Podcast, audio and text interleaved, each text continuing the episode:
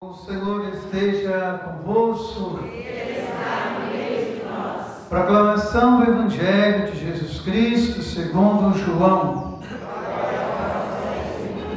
Naquele tempo, houve uma festa de casamento em Caná da Galileia.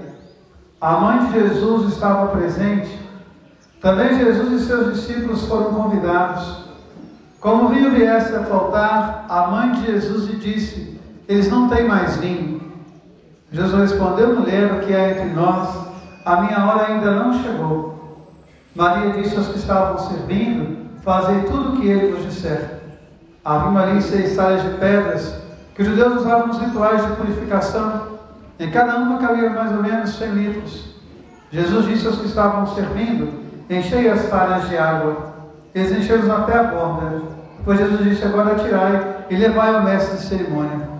Eles levaram a água que tinha sido transformada em vinho e levaram o mestre de cerimônia. O mestre tomou do vinho, mas não sabia de onde vinha. Então chamou o noivo e disse: Todos servem primeiro vinho bom. Quando os convidados estão embriagados, servem o vinho menos bom. Você, porém, deixou o melhor vinho para o final da festa. Este foi o início dos sinais de Jesus. Ele o realizou em Caná da Galileia, manifestou a sua glória e os seus discípulos acreditaram nele palavra da salvação. Que a palavra do Santo Evangelho nos conduza à vida eterna. Minha irmã e meu irmão, este ano, quando nós celebrávamos no dia 15 de setembro a festa de Nossa Senhora das Dores, nós refletindo sobre a imagem de Maria aos pés da cruz, lançamos o tema para a nossa reflexão na festa de Nossa Senhora Aparecida. Lembrando que Maria estava de joelhos no presépio quando os magos chegaram a Belém. E nós dizíamos então: só quem se ajoelha diante da vida pode estar de pé diante da morte. Agora, pouco antes de vir à igreja para celebrar, eu fui fazer uma visita para Ana, e lá na casa da Ana, eu me encontrei com a Luciana. As duas perderam irmãos nesse mês. Não é? A Ana perdeu seu irmão João Henrique, a Luciana perdeu a sua irmã Maria Emília. E quando você se reúne com pessoas assim, né, que entregaram a Deus seus entes queridos, toda a memória que elas fazem é daquela pessoa que se foi. Tudo então se volta para aquele que se foi como os discípulos de Emaús, que no caminho não tinham outro assunto senão falar de Jesus. E é interessante quando você olha pessoas que souberam reverenciar a vida. Embora seja doído, você vê uma irmã chorar a morte do irmão, você vai percebendo em cada palavra uma reverência pela vida, um cuidado pela vida. Como a Luciana dizia, que ela chega em casa, tem dia e assim, vou lá na casa da minha irmã falar com ela. Ou seja, aquela reverência, aquele cuidado faz com que a gente possa, apesar de dor, estarmos de pé diante da morte. Primeiro porque nós cremos na ressurreição e depois porque nós temos a tranquilidade de saber que nós cuidamos da vida. Então esse é o convite que a festa de Nossa Senhora Aparecida faz para cada um de nós este ano. Ninguém sabe o dia, ninguém sabe a hora. Mas quando chegar aquele dia, quando chegar aquela hora, que nós possamos estar de pé. Que nós possamos estar reverenciando a vida com todo cuidado e com todo amor. Para que a morte nos mantenha de pé, apesar de toda a dor que ela traz para o nosso coração. E hoje, celebrando Nossa Senhora, eu fiquei rezando e pensando no meu coração quando Jesus nasceu lá em Belém, lá em, é, em Belém, Nazaré era uma comunidade que não tinha mais do que 400 pessoas.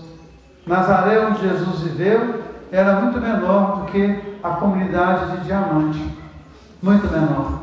E de repente, aquele menino que vai nascer em Belém, que vai viver em Nazaré, ele traz para nós uma pretensão, ele traz para nós uma esperança uma esperança de que todos os homens possam abraçar a causa de Deus.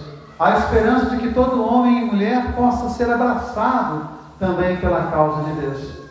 aquilo que alguns profetas sonharam, como o profeta Isaías, que vai dizer que neste monte para ele afluirão todos os povos.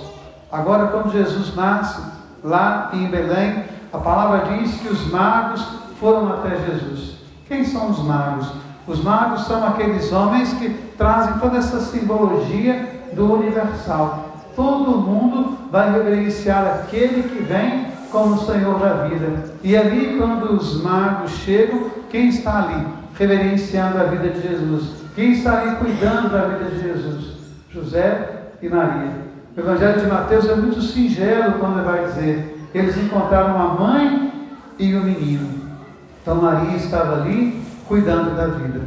Quando nós olhamos para o Evangelho de João, eu já falei isso para vocês essa semana, o Evangelho de João vai apontando para nós como que Jesus é a resposta de Deus à esperança de todos os povos.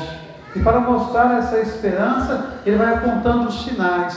O Evangelho de João, ele traz sinais, ele nem fala de milagres, ele fala de sinais.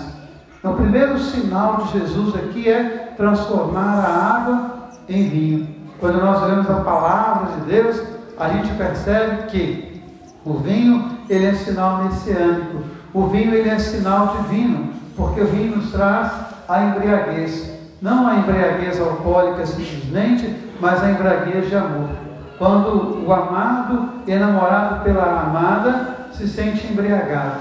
Então, essa experiência mística que a palavra traz para nós. E ali, naquele momento, Maria e Jesus vão selar o casamento entre Deus e a humanidade, entre Deus e Israel. Por isso o vinho precisa ser derramado, por isso o vinho não pode faltar. E Jesus é o próprio vinho que se dá. E no último sinal de Jesus, que é a sua ressurreição, né, ali na cruz, João já coloca isso para nós. João entrega para nós o Espírito Santo no alto da cruz. E aos pés da cruz, reverenciando, estava Maria. E aos pés da cruz, diante da morte, estava Maria, porque ela trazia toda a força da reverência e cuidado pela vida. Quando nós olhamos o Evangelho de Lucas, ele também é muito significativo nesse sentido, porque ele traz para nós essa esperança para todo o povo. Quando na sua genealogia, no capítulo 3, ele leva Jesus até Adão, Adão que é o pai de toda a humanidade. E é muito interessante porque no pecado de Adão, no não de Adão a Deus, ele vai colocar um interdito, ele vai colocar lá aquele manto que se cobre, aquela veste que ele faz. Ele coloca um manto entre Deus e nós. E é interessante porque quando Jesus morre, esse manto se rasga, rasga-se o véu do templo.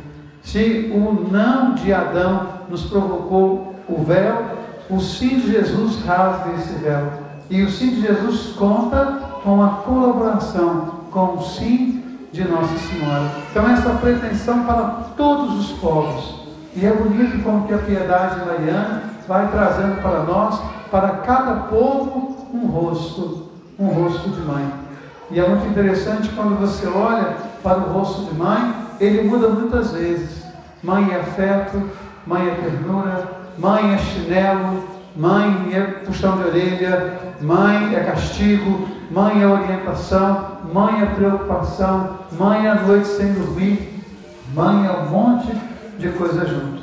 E não há coisa melhor no mundo quando você, na sua noite escura, clama por um colo de mãe e você escuta lá no outro quarto: Filho, eu estou aqui.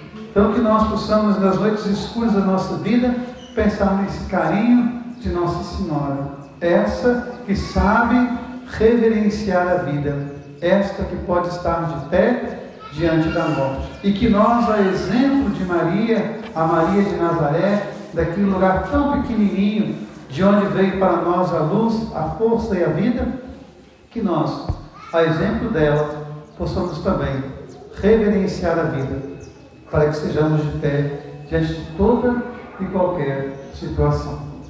Louvado seja nosso Senhor Jesus Cristo.